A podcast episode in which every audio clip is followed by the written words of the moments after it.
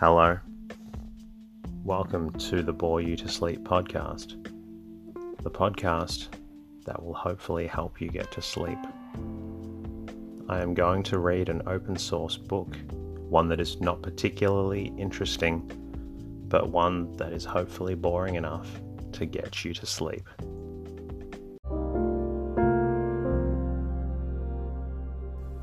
On tonight's episode, we're going to listen to Camp and Trail by Stewart Edward White. For those that are new to the You to Sleep podcast, welcome. The podcast is designed for you to listen to as you go to sleep. I'll read you a bedtime story that will play in the background as a distraction and help you fall asleep. I love bringing out episodes to the listeners because it helps people get a good night's rest everywhere. The show is also free of charge. The only cost is that I ask you to please leave a comment and a rating in the podcast app as it helps me to grow the show and help more people get a good night's rest. In the meantime, sit back or lie back and enjoy the show.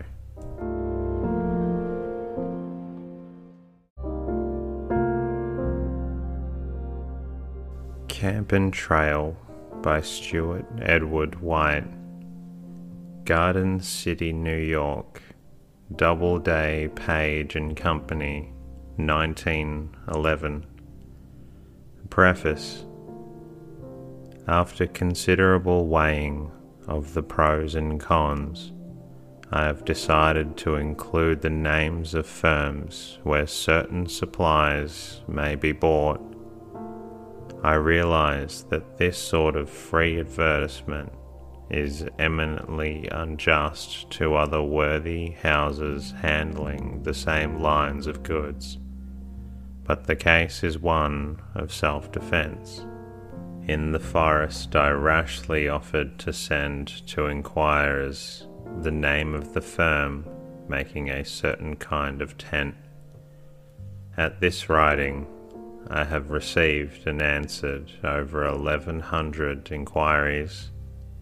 Since the publication of these papers in the Outing magazine, I have received hundreds of requests for information as to where this, that, or the other thing may be had. I have tried to answer them all, but to do so has been a tax on time I would not care to repeat. Therefore, I shall try in the following pages to give the reader all of the practical information I possess, even though, as stated, I may seem unduly to advertise. The certain few business houses with which I have had satisfactory dealings. It is needless to remark that I am interested in none of these firms and have no especial favours from them.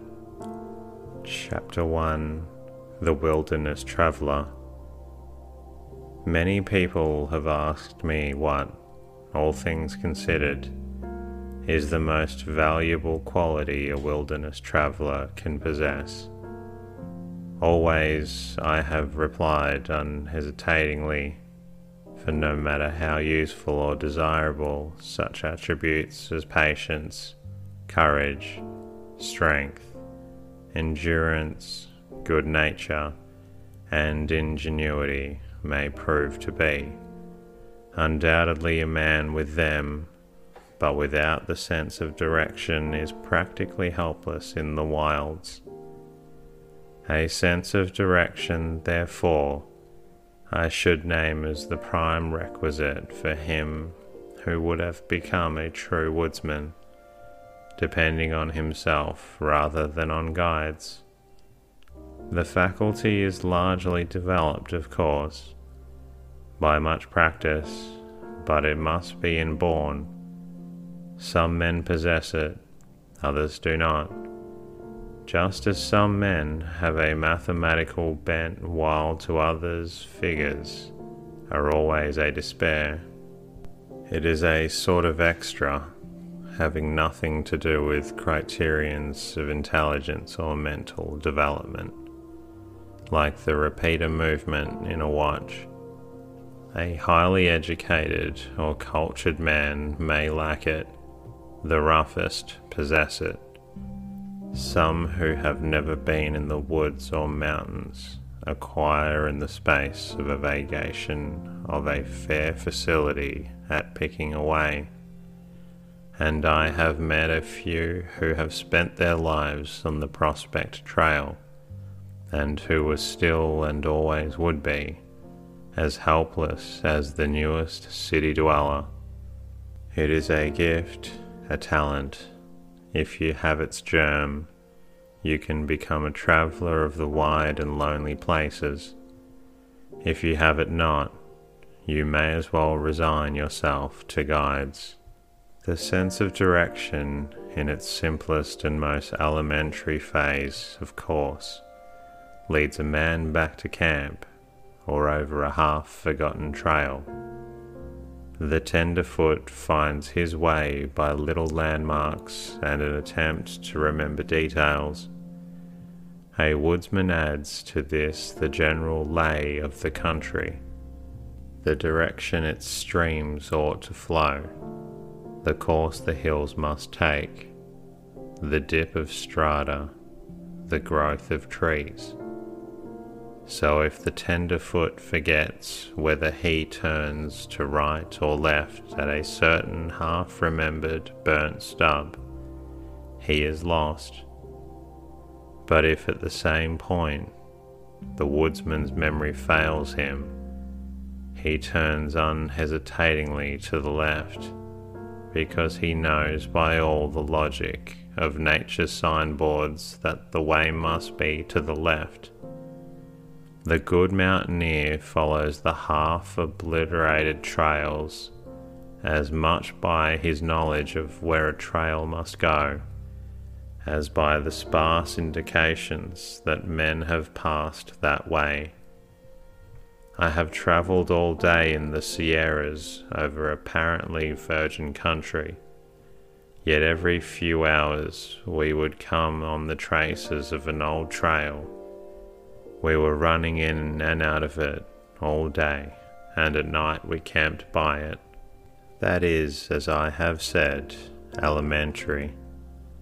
It has to do with the country over which your woodsman has already travelled, or about which he knows something. In the last analysis, however, it means something more. The sense of direction will take a man through a country of which he knows nothing whatever. He travels by the feel of it, he will tell you. This means that his experience subconsciously arranges certain factors from which the sixth sense we are discussing draws certain deductions.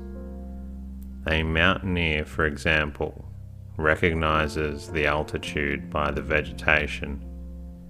Knowing the altitude, he knows also the country formation, and so he can tell at once whether the canyon before him will narrow to an impassable gorge or remain open enough to admit of passage.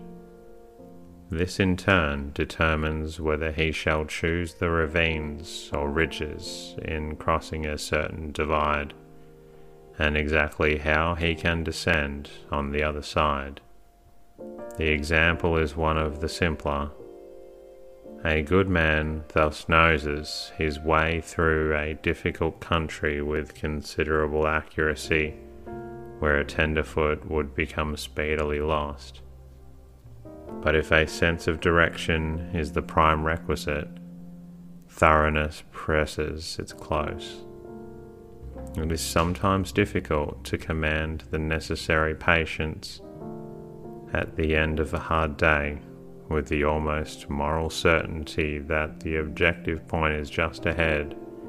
It is easy, fatally easy, when the next dim blaze does not immediately appear, to say to oneself, Oh, it's near enough, and to plunge ahead. And then, nine times out of ten, you are in trouble.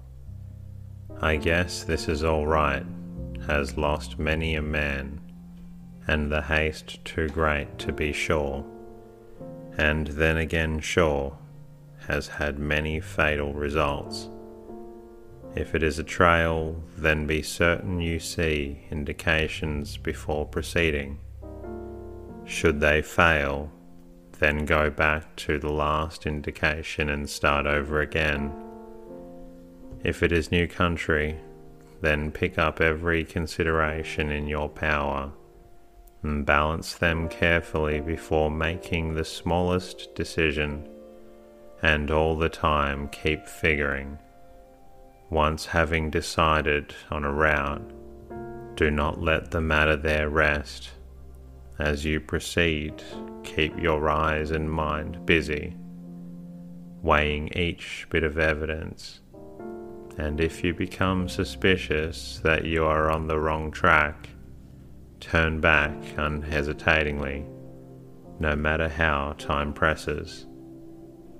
A recent expedition with a fatal termination illustrates the point completely.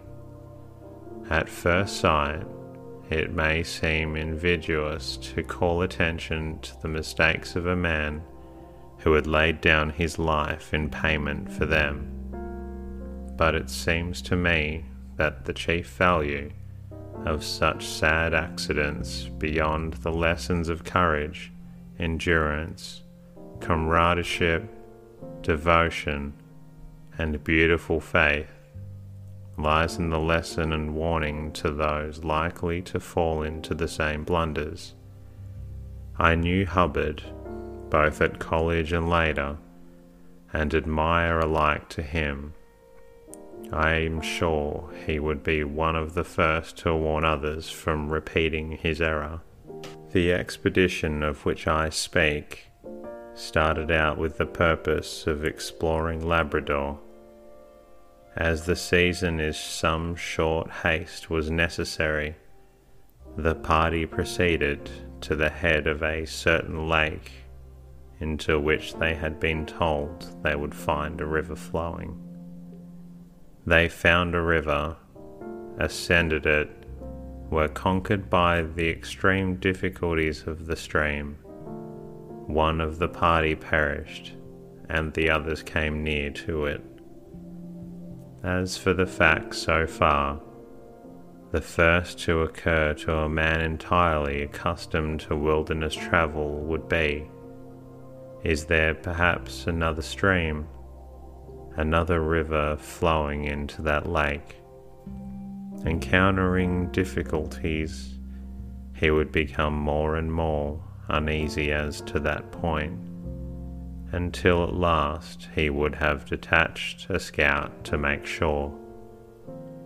But mark this further the party's informants had told Hubbard that he would find the river easily navigable for 18 miles or so. As a matter of fact, the expedition ran into shallows and rapids within a half mile of the lake. To a woodsman, the answer would have stood out as plain as print. He would have retracted his way, explored farther, found the right river, and continued.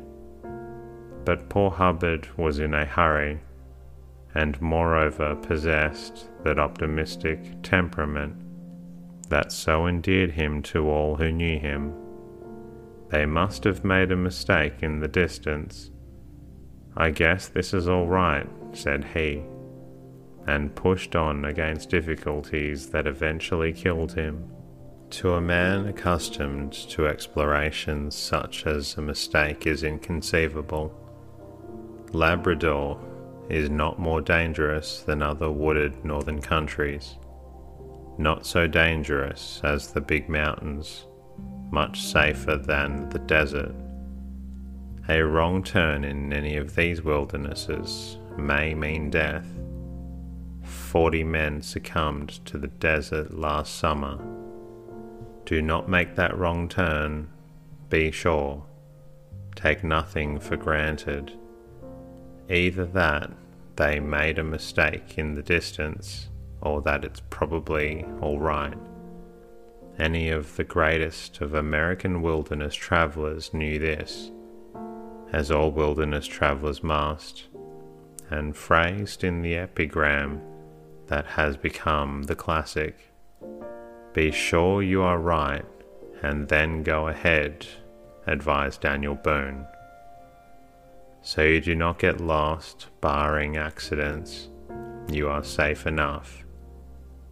But to travel well, you must add to your minor affairs the same quality, slightly diluted, perhaps, that I have endeavoured to describe above.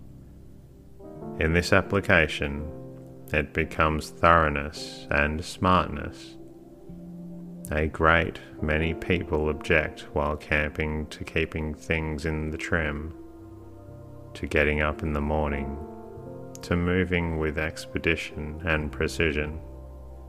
Oh, what's the use in being so particular, they grumble. This is supposed to be a pleasure trip. Outside the fact that a certain amount of discipline brings efficiency, there is no doubt that a slack camp means trouble sooner or later. Where things are not picked up, something important will sooner or later be lost or left behind. Where the beginning of the day's journey hangs fire, sooner or later night will catch you in a very bad place indeed. Where men get in the habit of slouching, physically and mentally, they become in emergencies unable to summon presence of mind and incapable of swift, effective movements.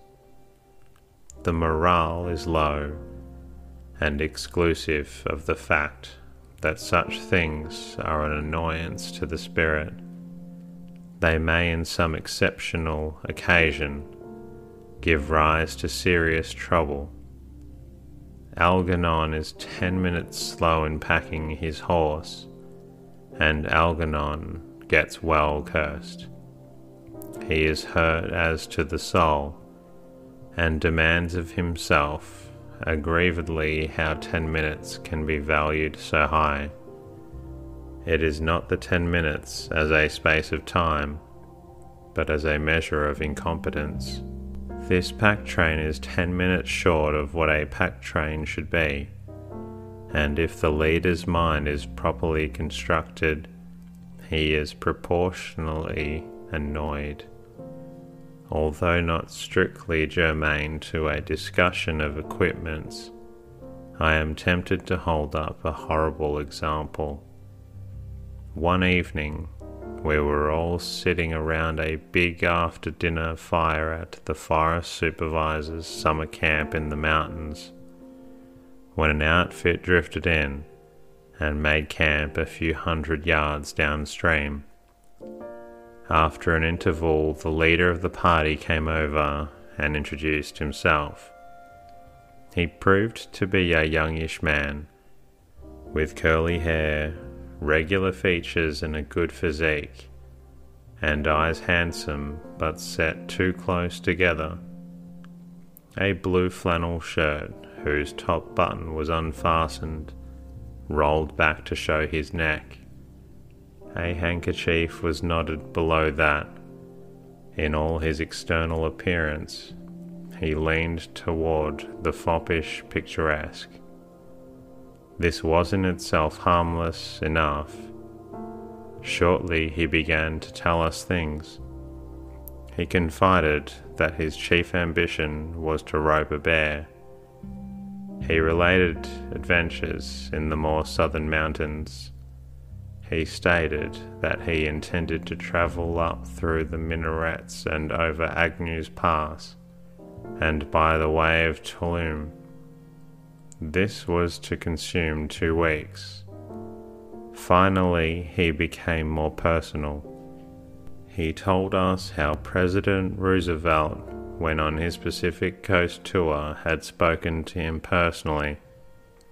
When the train started, said he, I ran after it as I could with a lot of others, but I ran a lot faster and got ahead. So the president spoke directly to me, not to the crowd, but to me. He left us suitably impressed. Next morning, his camp was astir at five o'clock, as was proper considering the strenuous program he had outlined. About seven, our friend came over to get his animals, which he had turned out in the supervisor's pasture overnight, ten animals in another man's mountain pasture. He had a shooting match and talked reserve matters for just one hour and twenty minutes. Then somebody woke up. I wonder what's become of Jones. Let's go see. We went. Jones was standing dusty in the middle of the corral. In his hand, he held a short loop, not over three feet across. This he whirled forward and overhand. Occasionally, he would cast it at a horse. Of course, the outraged and astounded animal was stricken about the knees whereupon he circulated the confines of the corral at speed. And the animals. At the moment our arrival, Jones was bestowing attention on a dignified and gaunt mule, some seventeen hands high. I never saw such a giraffe. Two about the size of jackasses hovered near one horse's lower lip wobbled abjectly below a Roman nose. We watched a few moments, then offered mildly to help. Jones, somewhat heated and cross, accepted. The first horse I roped, I noticed, was barefoot. So were the others. And the route was over a rough granite and snow country. Thus we performed a procession, each leading some sort of a queen thing. It was by now nearly nine o'clock. And that concludes the reading of tonight's episode. I really hope you enjoyed it, and of course, if you are still awake, you're welcome to listen to one of the other episodes. Until next time, enjoy the evening and I look forward to bringing you another story next time. Good night.